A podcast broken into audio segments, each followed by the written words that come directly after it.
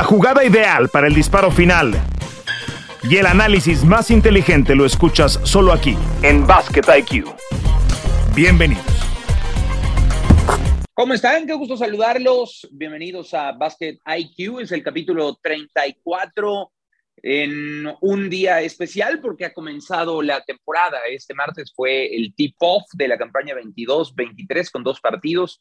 Celtics Filadelfia y los Warriors en la ceremonia del anillo ante los Lakers de Los Ángeles. Somos Eitan Benerra y Miguel Ángel Briceño para platicar de esto y muchas cosas más. Eitan, qué gusto saludarte, ¿cómo andas? Hola Miguel, muy bien, contento, ya regresó el básquet, ya tenemos más plática, ya no, ya no son proyecciones, ya es lo que pasa en la duela, así es que muy contento y gracias por la invitación. El que estudió, estudió, el que metió su ficha a las futuras, las metió y el que no, no. Eh, si, si todavía hay momios abiertos, pues cada quien podrá tener consideraciones después de lo que digamos aquí y la invitación es para que se suscriban al podcast dándole clic a la campanita eh, y descargando los episodios eh, a lo largo de toda la temporada, de aquí hasta que acabe con las finales 2023. Vámonos con los partidos y es que una ceremonia de anillo, de, entrega de anillos, de los pendones que, suben en, eh, en el Chase Center, la casa de los Golden State Warriors, siempre va a significar algo muy especial. Y en palabras de Steve Kerr, una noche llena de nervios. Bueno, pues no se vieron los nervios por ningún lado porque los Warriors sacudieron a los Lakers y dejaron muy en claro, eh, que en términos de equipo están a años luz de los Lakers y que con respecto a toda la liga, pues van a volver a ser un equipo de muchísimo cuidado. Sí, eh, hubo drama antes de la temporada y también ya platicaremos de eso alrededor de los Warriors y de qué pasó y bueno, cosas que seguramente amigos si nos están escuchando ya saben lo que pasó con los Warriors, pero afortunadamente en la duela eh, creo que siguen siendo los favoritos en el oeste y también podremos platicar de eso. Y ayer mandan un mensaje de que han empezado muy bien la temporada, de que, como dices, Miguel, están a años luz de los Lakers, que muchos, yo estoy ahí, quisiéramos ver que pelearan más por LeBron James, pero al menos por ahora no será. Y creo que es bien interesante, conforme avance la temporada, ver cómo se van distribuyendo los roles y que a lo mejor una de las grandes historias es este, es este tema de Draymond Green, pero en la duela, no necesariamente por el drama que hubo eh, con lo que pasó hace algunos días, sino en la duela, qué rol va a tener porque está buscando un nuevo contrato y porque quizás sus mejores años están detrás de él. Y hay jóvenes de los Warriors que vienen empujando muy fuerte y que creo que van a tener un rol más protagónico que el año pasado. De hecho, ya regresó después de perderse toda la temporada pasada James Wiseman. Eh, tuvo ocho puntos, ocho rebotes, tuvo una muy buena actuación, de hecho.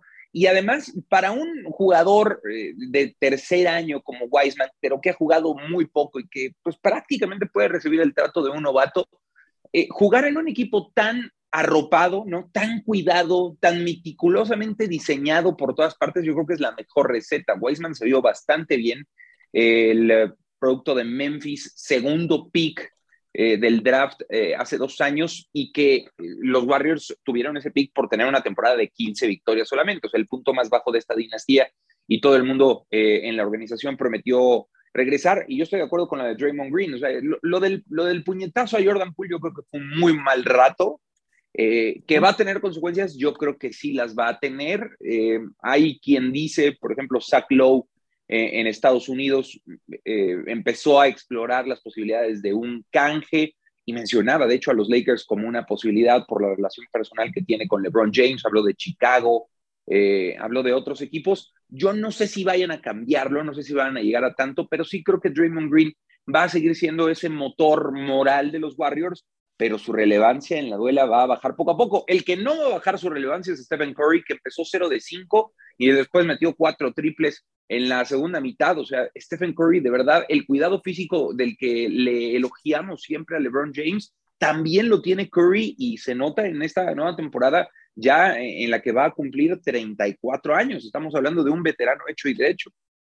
Sí, es un hombre que se, ve muy joven y creo que por su estilo de, de, juego, que no necesariamente es quizá tanto de tanto estar abajo de los tableros, de tanto estar peleando, aunque bueno, si es necesario lo puede hacer, pero puede mantenerse más longevo que quizá otros jugadores que estén eh, constantemente en otro tipo de posiciones o con otro tipo de demanda física. Sí, lo de Stephen Curry es impresionante, claramente siempre ha sido y seguirá siendo la cara, el motor, la llave, el jugador franquicia de los Warriors, pero sí creo que es bien interesante ver cómo este equipo, después de esa muy mala temporada, tomó buenas decisiones, están sanos y se nota, al menos de inicio, pues que son los favoritos y que si alguien no los ve favoritos en la conferencia o en la liga, no creo que nadie los vea abajo de top 4 top 5 en la NBA porque no habría argumentos como para decirlo. Empezaron muy bien y, puede ser otra de esas grandes temporadas para un equipo que, que está generando una dinastía de esas que se van a meter en la plática de los grandes equipos en la historia de la NBA. No, seguro. Y, y, creo que la pieza que, que, atinadamente eligió Golden State para sostener esta dinastía es Jordan Poole. O sea, Curry y Thompson, que por cierto recibió cuidado de minutos porque lo siguen manteniendo con mucha sutileza después de perderse dos años y medio, eh, eh, tiene, le están administrando sus minutos. Ellos son los pilares, eso está completamente claro, pero Jordan Poole es la renovación y por eso le dieron tanto dinero, por eso le dieron 140 millones de dólares para eh, los próximos cuatro años. Este, Jordan Poole fue la pieza que sostuvo al equipo en la primera mitad. Ya después de, se quitó el, el óxido Stephen Curry y, empezó a ser la superestrella. Fue un tercer cuarto tremendo, como normalmente lo es, pero en la primera mitad Jordan Poole tuvo 10 puntos y sostuvo al equipo. Y esta parte de la renovación es la que no ha tenido los Lakers. O sea, ya pasó otro periodo entre temporadas y los Lakers no supieron adherir las piezas, o al menos no de inicio, que puedan darle eh, pues este, este apoyo a LeBron James, Anthony Davis y a Russell Westbrook, que desde mi punto de vista tuvo un buen partido pero tú ves las piezas que están alrededor de las estrellas de los Warriors y las piezas que están alrededor de las estrellas de los Lakers y hay una diferencia enorme. Yo creo que se volvieron a equivocar los Lakers al no traer tripleros natos, trajeron a Matt Ryan, no el coreback que estuvo en Atlanta y ahora en Indianápolis, sino un jugador de la G League que disparó 41%, mostró buenas cosas, pero no es un tirador establecido en la NBA. Kendrick Nunn vuelve después de perderse eh, toda la temporada por lesión, pero vamos a tener que esperarlo. Yo creo que los Lakers van a sufrir y no creo que haya sido el mejor armado para esta temporada. Y no sé qué, qué piensas tú. Y hay que tomar en cuenta porque que por más LeBron James que sea, pues en año 20 ya necesita más apoyo que nunca. Sí, eh, sumando a eso, eh, ¿cuál fue la incorporación que más ruido hizo? No digo la mejor, creo que la de Patrick Beverly, ¿no? Fue la, la de Beverly, sí la que más llamó la atención y, que cómo se llevaba eh, por ahí con los Lakers y con Russell Westbrook, pero que Patrick Beverly sea ese jugador que de quedarte fuera de playoffs te meta a ser de los mejores cuatro de la conferencia, yo lo dudo.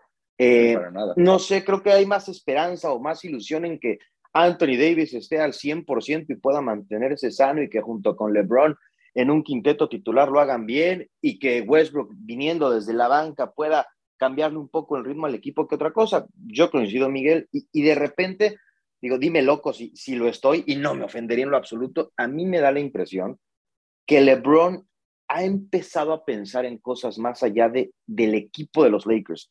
No, no me incomoda, no me parece que esté mal, es una decisión, creo que hasta inteligente para él, pero de repente verlo tan involucrado con, que alguna vez voy a ser dueño y que Las Vegas y tal, y creo que está bien para él, pero no sé si, si tiene el 100% de su tiempo metido en que los Lakers y que su legado en la duela sea el del más ganador o que pueda obtener los eh, máximos frutos. Y el tema de los dineros, ¿no? Él en 44 millones, Westbrook en 47, Davis en 38. ¿Cómo haces para armar un mejor equipo? Al final, eh, creo que el año pasado se vio que estos super equipos quizá vienen en, vías de extinción y los Lakers medio apostaron a ello. Sí, yo, yo lo leo igual que tú y adhiero un tema más eh, que está en la agenda de LeBron, esperar a que llegue su hijo a la NBA. Bueno, su hijo o sus hijos, porque ya se dice que Bryce también, eh, que por cierto tiene dos años menos que, que Bronny James, que acaba de cumplir 18 años, y mide lo mismo, ¿eh? O sea, Bryce James mide 1,90 y, se dice que el segundo hijo de LeBron James también tiene potencial para llegar a la NBA. Ese es otro tema que está en la cabeza de LeBron y esto lo distrae. O sea, no lo veo tan enfocado como cuando quería conseguir el campeonato en Cleveland. Este, no, no es algo. Y de hecho, creo que, por ejemplo, la, burbuja en términos de básquetbol le vino bien a LeBron porque lo aislaron completamente de todo el tema exterior y se preocupó tanto en ganar que terminó ganando el campeonato, ¿no? No demerito el, el, el hecho de que haya sido la burbuja, solamente lo pongo en contexto, eh, más su productora, más el tequila Lobos, más todos los vendors que tiene LeBron. Sí, la pizza, ¿no? El pizza Blaze, o sea, es, es demasiado para mí, yo estoy de acuerdo con, contigo y de nuevo, Miguel, es hasta admirable y, ojalá sirva de ejemplo para, para estas nuevas generaciones de atletas. Creo que LeBron ha trascendido al baloncesto, pero ahora concentrándonos solamente en la duela, yo creo que no necesariamente le viene tan bien. Eso y que además, de nuevo, pues te estás gastando un dineral en tres jugadores. Nada más que está comprobado o se ha comprobado que a lo mejor eh, puedes tener a dos y lo demás, los demás recursos distribuirlos de manera más inteligente, que yo creo los Lakers no lo hicieron cuando trajeron a Westbrook y que mientras él esté ahí o ese contrato siga ahí, va a ser muy complicado para Lakers competir con los Suns, con los Warriors, eso nada más en su conferencia, con Luka Doncic, con, con mejores equipos que los Lakers.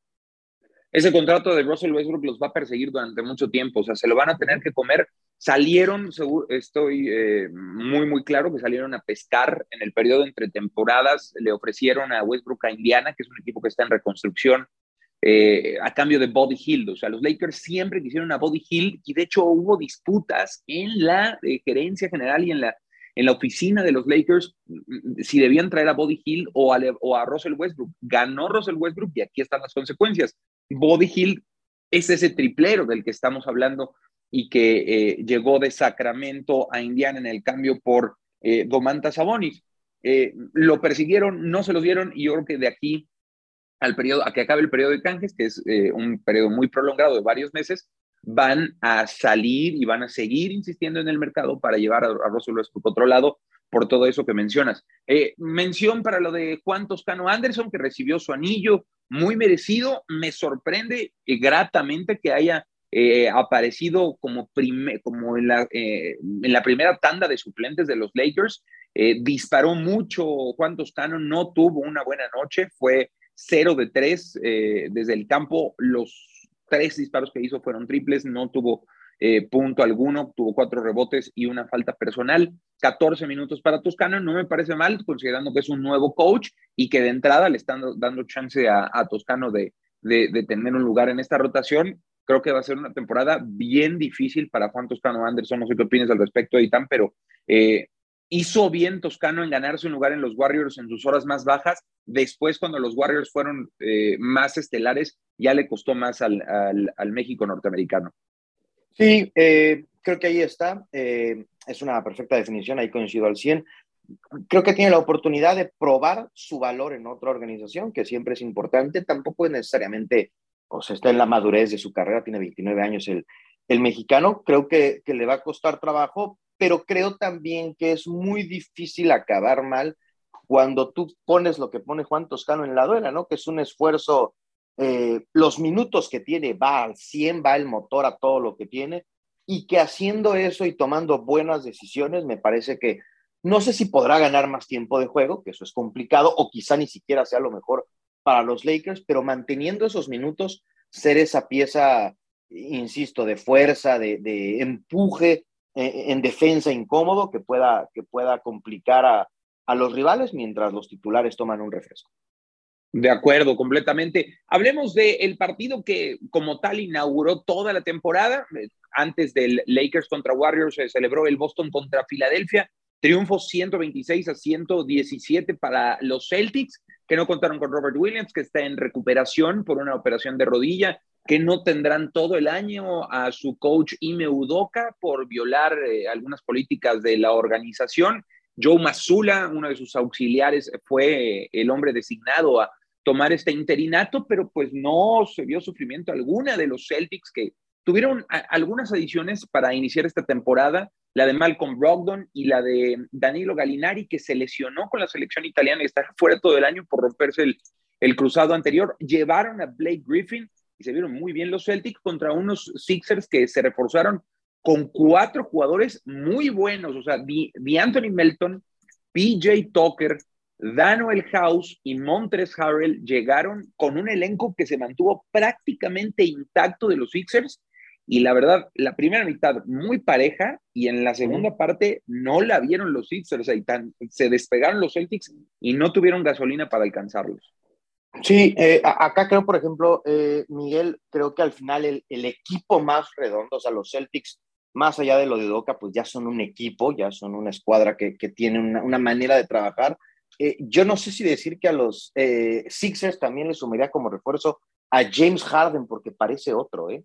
Y, y, creo que es un muy buen tema ese para platicar. Creo que trae ahí en su cabeza él, a él lo veo concentrado el 100% en la duela y eso puede ser un factor diferencial. Sí fue un muy buen partido de inicio, después creo que los Celtics, porque son un equipo más redondo, terminaron por derrotar pues ampliamente a los, a los Sixers, pero estos dos van a ser, me parece, de los cuatro que estén ahí peleando por el este, sumaría yo a los Nets y a los Bucks. Eh, un gran arranque de temporada, muy eh, interesante ver cómo por ahora, es un solo partido, no se notó la ausencia de, de Udoca, no creo que sea el momento para juzgar evidentemente cuánto afecta o no, no tener al coach, porque habrá bajas y creo que ahí es en donde, bajas me refiero a, habrá con, momentos complicados, ya sea por lesiones o por baja de juego de los Celtics, y ahí quizás es donde veremos de, de qué está hecho el equipo de los Celtics eh, con Mazula, pero es un buen arranque de temporada para unos Celtics que no acusaron, me parece, tanto la ausencia de Robert Williams. Creo que se ajustaron bien a no tener a su centro.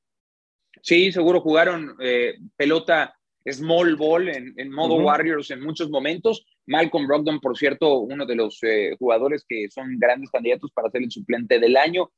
No, no hubo mayor complicación para los Celtics en una noche en la que honraron la memoria de Bill Russell, la gran leyenda de la NBA. Eh, se retiró el número 6 de parte de la liga, no de la organización, sino de la liga. Estuvo presente su esposa, eh, falleció hace eh, unos meses Bill Russell eh, con 88 años de edad, un hombre que ganó 11, 11 campeonatos en la NBA y que fue eh, pues de esos pioneros en muchos aspectos sociales. ya sabemos que la liga le pone mucha atención a eso y, y, bueno, pues fue una noche redonda para los Boston Celtics. Y así las cosas con el arranque de temporada, eh, comenzarán a debutar los equipos y poco a poco iremos desmenuzando todo esto.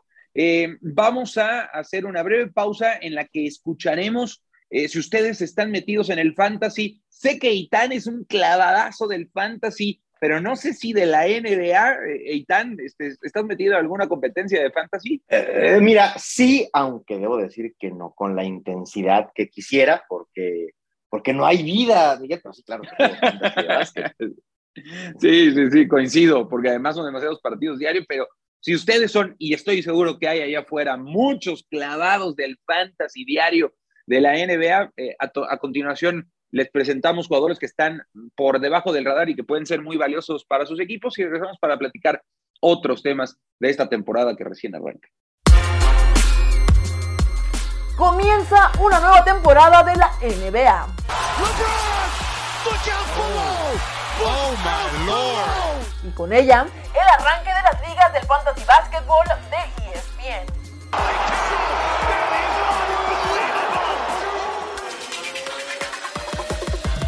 Es por eso que en Basket EQ te presentamos a los jugadores debajo del radar, que tendrán un gran 2022 y puedes seleccionar en rondas profundas del draft. A Christmas Day gift. Merry Christmas. Merry Christmas. Shea Gildius Alexander. Oklahoma acumuló un gran capital del draft los últimos años, pero el producto de Kentucky es ciertamente su carta fuerte para este 2022 ante la baja del talentoso Chet Holmgren. 15 points the last Oh, post videos to Facebook? Oh my God. Reclutarlo después de la quinta ronda debería considerarse un robo. Ben Simmons. Luego de su tumultuosa salida de Filadelfia y de no jugar un solo minuto en 2021, el base australiano busca revivir su carrera en el sistema de Brooklyn de la mano de veteranos estelares como Kevin Durant y Kyrie Irving. Debería estar disponible en la séptima ronda y aunque seguramente no será líder anotador de los Nets, su aporte asistidor junto al defensivo debería sumar una buena cantidad de puntos para su equipo. Markkanen. El finlandés apunta a ser la punta de lanza en un año de transición de Utah, luego de las salidas de Donovan Mitchell y Rudy Gobert. Su proyección apunta a ser recluta de la octava ronda, sin embargo, su potencial podría tentar a varios jugadores para tomarlo con anticipación. Smith. La tercera selección global del draft 2022 llega a la NBA con una gran reputación tras su paso por Auburn, donde promedió 16.9 puntos, 7.4 rebotes y 2 asistencias por partido. Smith está proyectado para ser reclutado en la novena ronda, según las proyecciones de ESPN.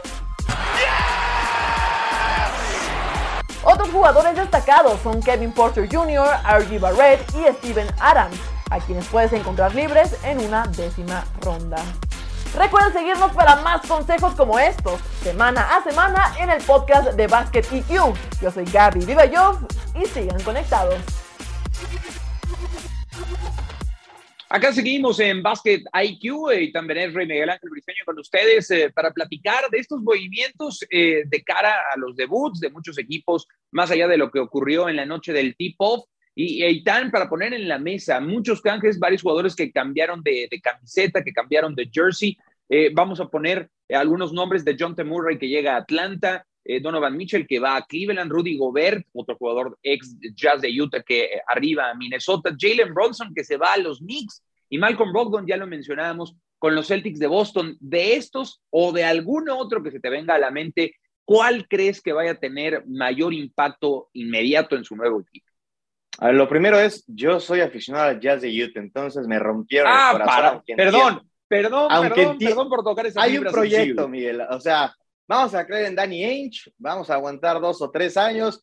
Dolió lo de, lo de Gobert y lo de Mitchell y voy a eh, tomar a Donovan Mitchell, porque para eso van los Caps, o al menos eso creo. Ya no hay pretexto, tiene un núcleo joven. Creo que solamente en talento Donovan Mitchell puede ser top 15, top 10, ya cada quien lo podrá poner ahí en alguna posición. Ahora, ¿qué va a decir? Ya no está la mala relación que se decía tenía con Rudy Gobert en el Jazz de Utah. ¿Cuál será el pretexto? Porque Donovan Mitchell tuvo muy buenos equipos y nunca llevó al Jazz de Utah al siguiente nivel. Algo pasaba en postemporada que desaparecía, al menos para las expectativas que tenía el Jazz de Utah. Buenos récords en temporada regular. Ahora tiene, insisto, un núcleo de jóvenes muy talentosos, pero me parece que llega a ser el líder de este equipo en una conferencia bien interesante, pero los eh, Cavaliers no se van a conformar con una primera ronda de playoffs o con una segunda ronda de postemporada, con lo que tienen y con lo que lo, y, lo sumaron para pelear por el este. Así es que creo que va a ser el jugador de más impacto y quiero ver cómo responde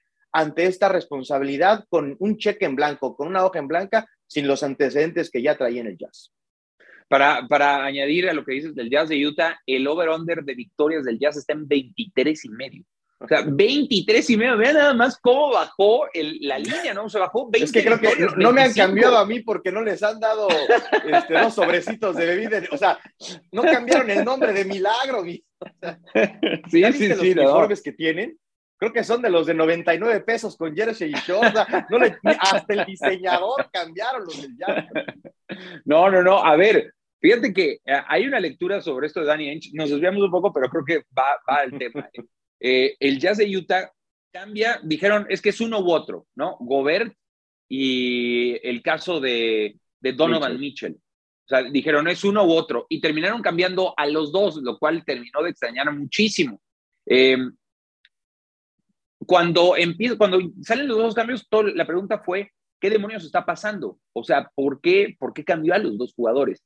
Pero después sale lo de Víctor Wembayama, y entonces me parece una estrategia que puede ser hasta macabra, mágica de Danny Ainge para decir, vamos a tanquear y empezaron a tanquear sin siquiera que sus aficionados se dieran cuenta que estaban tanqueando. ¿Es esto una estrategia para llegar a Víctor Wembayama, así de, la nada? Y tanto lo lees así como, como algunos lo plantean en Estados Unidos. A ver, creo que, creo que es evidente que, que es, o sea, ojalá, ¿cómo decirlo? No es que nos moleste ganar, pero si no ganamos no nos enojamos tanto, ¿no? Eh, sí creo que va por ahí. Además, eh, creo que es un proyecto interesante. A ver, yo soy de los que, de los que cree que en las ligas estadounidenses, para ser muy bueno, hay que ser muy malo. Y creo que la apuesta está interesante. No gusta, pero si las recompensas vendrán en cuatro o cinco años, creo que los aficionados a cualquier equipo deben confiar en un proceso. Y Ainge es un directivo que creo ha demostrado que, que ejecuta los planes de manera correcta. Sí, sí bueno, ahí, ahí, está en la mesa. Eh, inclusive los Warriors llegaron a ser muy malos, por eso tuvieron a Wiseman. Entonces, todos pasan por eso, ¿no? O sea, Cleveland pasó por eso, los Lakers, todos, todos pasan. Así que. Y, digo, si nos desviamos, solamente para cerrar el tema, Miguel, no daba más este proyecto del Jazz. O sea, fue, fue triste cómo acabó este núcleo de jugadores con Gobert y con, y con Mitchell dando pena en playoffs. La verdad es que, es que fue, fue decepcionante era necesario, creo, apretarle botón de receta al Jazz de Utah. Sí, la, la postemporada anterior fue, fue muy triste cómo, cómo perdieron, eh, perdieron el rumbo, se pelearon Donovan Mitchell y, y, Rudy Gobert. Y hablando de eso, yo eh, sí voy a coincidir en el impacto inmediato que debe tener Donovan Mitchell. Estoy seguro que sí lo tendrá. Eh, tuvo lesiones también la temporada pasada Donovan Mitchell, pero con, con este elenco, se fue Colin Sexton, pero está Garland, está Mobley, está Jared Allen, eh, en fin, o sea, son, son jugadores que ya son, algunos de ellos All Stars, y, que, y que son muy buen equipo, se quedaron en el play-in, eh, fueron eliminados a manos de Atlanta, que es mucho más equipo, pero sí, yo creo que no se van a confirmar con, conformar con primera ronda, yo creo que tienen que llegar a semifinales de conferencia para que empiece a valer la pena todo esto que movieron, y no lo descarto, ¿eh? yo creo que Cleveland tiene para meterse inclusive top 4 en la conferencia, ¿no? No, no lo descartaría para nada, porque Brooklyn ya sabemos que tiene muchos problemas, porque a Boston sí arrancó muy bien, pero podría pegarle lo de lo de Ime Udoka a mediano o a largo plazo, Filadelfia, ya sabemos cómo se las gasta, o sea, creo que por ahí puede encontrar un resquicio tipo Chicago la temporada pasada, creo que eso puede ser Cleveland este año. Sí, sí, creo que, creo que está ahí y de nuevo, la apuesta y el costo de traer a Mitchell es para eso, no, no, no creo que que entregues tanto eh, capital de draft para pues ganar cuatro partidos más o, o un partido de play-in. Entonces creo que los, los Cavaliers apuestan a eso, quizá no este año, pero sí tendría que terminar Mitchell de redondear una escuadra que sí, se, sí está llena de talento joven. Seguro. Hablemos ahora del jugador, eh, del premio al jugador de mayor progreso, que eh, es interesante siempre leerlo de una u otra manera porque son, son jugadores que pueden estar en un nivel y el crecimiento hacia el otro eh, para que obtengan este premio debe de ser muy, muy significativo. Eh, en este caso, eh, para esta temporada, hay varios candidatos de jugadores que ya son estrellas, no súper estrellas, pero ya son estrellas y que pueden llegar al siguiente nivel. Podemos poner en la mesa a Anthony Edwards, a Zion Williamson, a Tyrese Maxey, que ayer tuvo una buena noche también, jugador de los Sixers de Filadelfia, ¿Quién te parece que puede llevarse ese premio? ¿Quién, a tu juicio, eh, Eitan, es el mayor candidato a llevarse ese galardón? Voy a decir que, podría decir que es Zion Williamson, porque va a jugar, y eso ya es una, claro, ya con es eso. una mejora grande, ya que esté en la duela y que no se lesione después de que bote el balón, ya sería un progreso impresionante. Sería, o sea, evidentemente que soy, que estoy siendo sarcástico, sí creo que puede tener un, un avance eh, importante, pero yo voy a tomar a Therese Halliburton de los Pacers. Me parece que Indiana en este proceso de reconstrucción tampoco tiene mucho más que él y creo que puede dar ese paso a ser un jugador importante, a ver hasta dónde le alcanza a él en lo individual. Es un premio muy peleado por lo que dices. No necesariamente se le da a alguien que jugaba dos minutos y ahora juega 20, sino usualmente podemos ver una lista de jugadores que de ser buenos pasan a convertirse en estrellas. Entonces creo que además en una liga con tanto talento, creo que es de los premios más competidos porque no son dos los que pelean por ese reconocimiento. Cada año hay quien da esos progresos bien importantes y se mete a las conversaciones de las grandes estrellas. Sí, es un premio muy singular. O sea, yo quiero leerles los momios. De, o sea, el número uno en posibilidades es Anthony Edwards. Paga 9 a 1.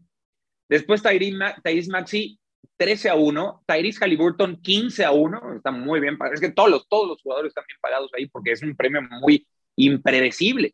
Jalen Bronson, Zion Williamson, RJ Barrett, Kate Cunningham, Jalen Green, Lamelo Ball, Michael Porter, Keldon Johnson, Devin Basel, Jordan Poole, y así me puedo seguir. O sea, la lista es impresionante. Jordan Poole, Jordan Poole, sí, claro. Eh, ya, ya, hablamos de él, ¿no? Ya cobró, en el mejor de los sentidos. Él ya cobró. Ahora, si le vamos a poner unos, un, un cambio ahí que nos sobre, ahí sí creo, para eso solamente, Miguel, no sé qué pienses tú, hay que ir con los que más ruido harían. Zion Williamson haría mucho ruido, creo que tiene más mercado, más nombre.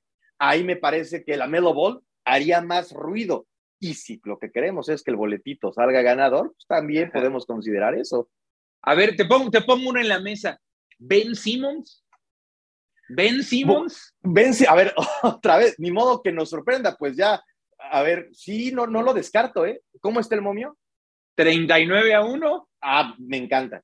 En 39 a 1 música para mis oídos y para los tuyos también, ¿no? O sea, imagínate. Sí, sí, pero. O sea, ¿qué, una, ¿qué tal si llegues a. vengo, Miguel. ben Simmons, ¿qué te parece que llegue y empiece a jugar bien, que empiece a, que empiece a disparar, que, que siga defendiendo bien? O sea, puede ser, ¿no? Que tampoco sería una gran sorpresa si lo hace, ¿no? No debería ser una verdaderamente sorprendente que Ben Simmons juegue bien, se mantenga sano y al lejos del drama pueda funcionar. Entonces, me gusta el 39 a 1, ¿eh? No, no, no llegué tan abajo en los momios, pero, pero ahorita creo que, que puede salir boletito. Mira, ah, yo busqué toda la lista, llegué hasta Luke Kennard, que paga 499 a 1, que probablemente no lo voy a ganar. Nos, vamos, a, nos vamos a los Emiratos ahí de paseo. Sí, sí, sí. No, o sea, no encontré a mi candidato, Fred Van Vliet. Yo creo que a Toronto, ah. a Toronto del cual no hablamos mucho, Eitan. Es cierto. Fred Van Vliet es un jugador que ya es un, un All-Star, ya es un tipo de respeto, ya ganó título NBA, pero creo que en Toronto tiene un elenco lo suficientemente sustentable para crecer y llegar a promediar rozando los 30 puntos. ¿eh? O sea, yo creo que Fred Van Vliet puede ser un caballo negro, increíblemente siendo un All-Star, para ganar ese premio, ¿eh? Eh, siendo de una estrella a una superestrella. Creo que este año puede ser ese para Fred Van Vliet. No sé qué opinas. Sí, sí creo, sí creo que los Raptors tienen como para competir, creo que pasan por abajo del radar, creo que ocurre mucho eso al no estar tanto en el entorno de la conversación estadounidense, en el mejor de los sentidos. Eh, la plática no pertenece a los Raptors, entonces, pues, de los Bugs, del, del mismo Jazz, ya hablamos acá, los Warriors, y de repente pasan por abajo del radar. Si le pegas, bueno, de una, ¿eh? me costaría, lo único que me, genera duda no es que pueda dar ese salto, Miguel, es que los votantes lo vean por los años que lleven la liga como, como candidato a ese premio. Del resto te la claro. al 100. Claro, claro. Sí, sí, es, entiendo la dificultad, ¿no? De, de ser reconocido eh, ya para ese premio, ¿no? Él tal vez podría aspirar a otro, inclusive en la conversación de MVP, que lo veo muy, muy difícil, pero sí, eh, entiendo la dificultad y Toronto ahí tiene un buen, este, ya que lo tocamos, me gustaría saber tu opinión de un, un año, eh, se metió a la postemporada Toronto, eh, ahí este, pues debajo del radar, incluso lo sacaron de su casa por la pandemia un buen rato, jugaron en Tampa, pero Siakam recuperó nivel, llegó Scotty Barnes, ¿qué opinas de Toronto? ¿Qué, qué, le, qué le auguras a los Raptors este año, Eitan? En el mejor de los casos, o sea, creo que es un buen equipo, pero me parece a menos, o sea, creo que Pascal Siakam está ahí, es, creo que el mejor jugador. Si eh, Fred Van hace lo que tú dices, creo que sí pueden pelear con lo que yo creo son los, los equipos más fuertes del este, que es una conferencia, me parece, en donde hay argumentos. Quien quiera decir que los Bucks van a ser los que salgan vivos de la conferencia, puede armar un caso para ello. Quien pueda decir que los Sixers, con lo que ya hablábamos, son los que van a terminar ganando eh, la conferencia, puede hacer un caso para ello. Yo tengo como una incógnita grande lo de los Nets porque son este equipo que en inglés dicen, en mi opinión, boom or bust. O sea, yo veo a un Kevin Durant muy concentrado en su legado. Creo que ahora sí está, eh, le va a importar qué se dice de él. Creo que le importa más de lo que nos había dejado eh, notar y me parece que tiene esa misión. Ya llevo tres. Y los Celtics, que evidentemente pueden tener un argumento, son los que ganaron, y el Heat, entonces Creo que Toronto puede competir con ellos, pero no sé si al, al roce de, de una primera ronda con, con Cleveland y después se topa con Milwaukee, no sé si puedan aguantarlo, pero son un, diría yo, muy buen equipo los Raptors. Sí, un equipo muy incómodo, ¿no? Para quien se lo tope en la postemporada. Creo que pueden librar el play-in, para más, no lo sé, pero sí, son, son un equipo eh, difícil, un, un, hueso duro de roer. Bueno, hasta aquí con Basket, Basket IQ. Los invitamos a suscribirse una vez más y el gusto de, de escucharte y conversar contigo. Y tan te mando un gran abrazo. Igual, Miguel, acá nos vemos la próxima semana para platicar de básquet. Con mucho gusto y saludos a toda la gente. Feliz temporada de la NBA. Suena la chicharra y el fuego se apaga en la duela. Nos escuchamos en una próxima emisión de Basket IQ.